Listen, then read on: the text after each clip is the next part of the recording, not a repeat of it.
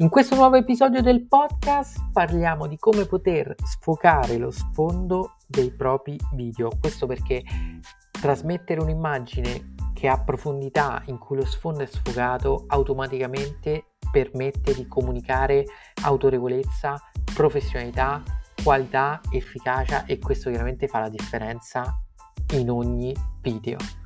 Buon ascolto! Quello che colpisce più l'attenzione in un video e trasmette quel senso di professionalità e di qualità dell'immagine è l'avere una netta separazione tra ciò che è in primo piano e lo sfondo, ovvero ottenere quell'effetto di sfocatura che trasforma la qualità del video e lo fa sembrare molto più cinematografico. Oggi ti spiego come fare per ottenere la sfocatura del tuo sfondo.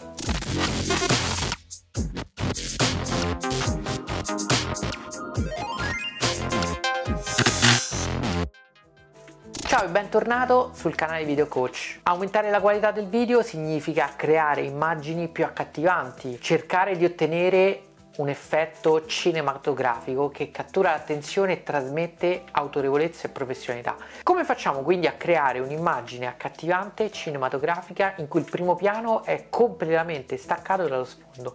Allora, innanzitutto devi sapere che questa proprietà ottica delle immagini si chiama Deep of Field, profondità di campo. In fotografia la profondità di campo rappresenta quella zona in cui gli elementi che sono presenti sono perfettamente a fuoco e nitidi. Il piano della messa a fuoco è quel punto in cui tutti gli elementi che si trovano su quel piano sono a fuoco. Ciò che sta prima e ciò che sta dietro questo piano, allontanandosi mano a mano, aumenta la propria sfocatura, quindi i profili sono meno nitidi, meno distinguibili. Maggiore è la profondità di campo e maggiore sarà quello spazio tra ciò che è prima e dopo il punto di messa a fuoco che è ancora a fuoco. Praticamente quello che dobbiamo ottenere è la più possibile ridotta profondità di campo. Ma come facciamo ad ottenere una ridotta profondità di campo? Il fattore più importante che influenza la profondità di campo di un'immagine è il diaframma.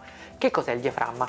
Il diaframma è quella parte dell'obiettivo che va a influenzare la quantità di luce che entra all'interno di un'ottica. Il diaframma può immaginarlo come quel meccanismo che aprendosi e chiudendosi cambia la quantità di luce che entra nel nostro obiettivo e che quindi colpisce il sensore. Chiaramente il diaframma influenza la quantità di luce che entra all'interno della macchina fotografica e quindi che colpisce il, se- il sensore e crea le immagini, ma influenza anche la profondità di campo. Ogni obiettivo ha una sua caratteristica che è quella del diaframma massimo a cui può essere utilizzato. Il diaframma massimo che può essere aperto quell'obiettivo. Questo valore va da 1,4 fino a F32, F64. Maggiore è questo numero e minore è l'apertura del diaframma, per cui un obiettivo che è aperto, aperto a F1.4 avrà un'apertura molto maggiore di un obiettivo che ha diaframma F4.5. Maggiore è questo valore, quindi maggiore sarà il numero di diaframma che stai utilizzando sulla tua camera, sul tuo smartphone o insomma su quello che stai utilizzando per fare i tuoi video, maggiore sarà il numero del diaframma, minore sarà l'apertura e quindi maggiore sarà la profondità di campo. Ovvero un diaframma molto più chiuso, quindi F21, avrà una profondità di campo molto maggiore di un diaframma più aperto, f1.4. Chiaramente gli obiettivi professionali permettono di ottenere dei diaframmi di partenza molto più luminosi, molto più aperti.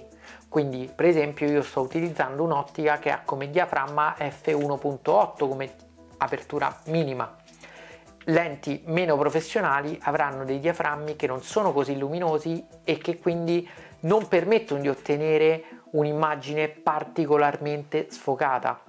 Per questo devi scegliere sempre l'ottica giusta per riuscire ad ottenere l'effetto o l'immagine che hai nella tua testa. Il primo fattore che determina la profondità di campo e quindi come poterla ridurre per ottenere appunto un'immagine in cui il primo piano sia completamente sfocato dallo sfondo è il diaframma e per avere questa immagine così sfocata devi poter aprire il più possibile il diaframma ovvero utilizzare l'obiettivo con un diaframma minimo più piccolo ovvero 1.4 1.8 2 2.8 salendo al di sopra di 2.8 già aumenti considerevolmente la profondità di campo e quanto ci sia fuoco prima e dopo rispetto al piano della messa a fuoco. Il secondo aspetto che influenza tantissimo la profondità di campo è proprio la lunghezza focale dell'obiettivo che stai utilizzando, ovvero un obiettivo che ha una lunghezza focale molto più lunga, quindi parliamo di un teleobiettivo, un obiettivo che possa andare dagli 80 ai 600 mm, quindi un obiettivo che ha una focale lunga, ti permetterà di ottenere una ridotta profondità di campo molto più semplicemente di un grandangolo. Un grandangolo, ovvero un obiettivo che ha una lunghezza focale molto breve, 20 mm, 35 mm, avrà una profondità di campo molto maggiore rispetto a un obiettivo che ha una lunghezza focale più lunga. Se tu fai le riprese con un teleobiettivo sarà molto più facile che il soggetto esca dal fuoco perché basta che si muova di poco in avanti o indietro e uscirà dal piano della messa a fuoco mentre con un obiettivo grandangolo è tutto a fuoco quindi più è largo l'obiettivo più è larga l'inquadratura e più difficile sarà riuscire ad ottenere un effetto di sfogatura tra primo piano e sfondo. I primi due aspetti da considerare sono aspetti tecnici che riguardano l'obiettivo, ovvero la scelta del diaframma che deve avere l'apertura maggiore possibile e quindi il valore più piccolo possibile e la lunghezza focale che deve essere chiaramente più verso il teleobiettivo che non verso il grandangolo perché minore è la lunghezza focale che stai utilizzando per il tuo obiettivo quindi maggiore è la dimensione di campo che entra nell'inquadratura e maggiore sarà la profondità di campo. Il terzo fattore è legato alla posizione del primo piano rispetto allo sfondo. Aumentando la distanza tra il primo piano e lo sfondo, chiaramente si andrà a aggiungere sfogatura allo sfondo. Più il soggetto è posizionato vicino alla camera quindi il punto di messa a fuoco più è vicino alla camera e maggiore sarà la differenza tra il primo piano e lo sfondo. Quindi se vuoi ottenere un'immagine in cui tu sei perfettamente a fuoco e il tuo sfondo è sfogato come vedi in questa inquadratura, il segreto è utilizzare un diaframma molto aperto, scegliere un'ottica che ti permetta di ottenere un'immagine che sia appunto più stretta e quindi più vicina al teleobiettivo. In questo caso io sto utilizzando un obiettivo normale, un 50 mm, ma se avessi utilizzato una lunghezza focale più corta, quindi un 24 mm, sicuramente avrei ottenuto una maggiore profondità di campo e quindi sarebbe stato meno sfocato il mio sfondo. Il terzo fattore è quello di posizionarti il più vicino possibile alla camera e di staccare il più possibile lo sfondo perché maggiore è la distanza tra te e lo sfondo e maggiore sarà la probabilità quindi che il tuo sfondo sia sfocato perché chiaramente più è lontano dal piano della messa a fuoco e minore sarà la quantità di elementi che potranno essere distinti, ovvero quanto sarà sfogato il tuo sfondo. Vedrai che se metterai in pratica queste indicazioni, quindi farai attenzione anche se fai le tue riprese con lo smartphone, se fai attenzione ad impostare il diaframma in modo che sia il più aperto possibile, se utilizzi come camera non la camera grandangolare ma la camera quella che è più lunga quindi il teleobiettivo del tuo smartphone vedrai che si andrà a creare un'immagine che sia un po' più vicina a quella che è appunto l'immagine cinematografica in cui il primo piano è separato dallo sfondo.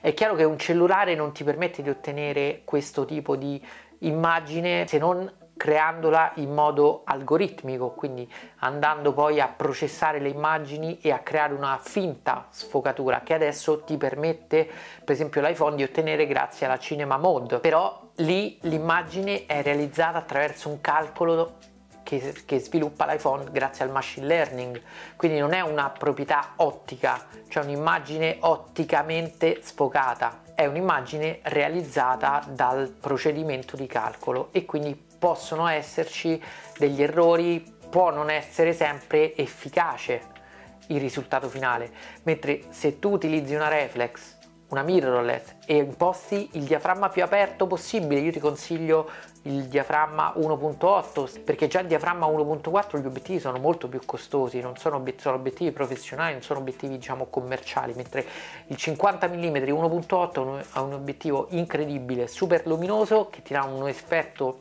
di sfogatura pazzesco e costa veramente poco per qualsiasi brand che sia Canon o Nikon o Panasonic quello che vuoi utilizzare. Cerca di fare attenzione a come ti posizioni tu rispetto alla camera rispetto allo sfondo e cerca di staccare il più possibile per creare profondità nell'immagine che corrisponderà appunto a una maggiore definizione di te in primo piano e una sfogatura del tuo sfondo e vedrai che veramente riuscirai a creare un'immagine più professionale più accattivante che conquisterà l'attenzione del tuo pubblico. Se ti è piaciuto questo video ti invito ad iscriverti al canale, guardare gli altri contenuti perché troverai veramente tantissimo materiale utile tante informazioni che ti possono aiutare a migliorare la qualità dei tuoi video e fare il salto di qualità per raggiungere grandi obiettivi. Ci vediamo nel prossimo video.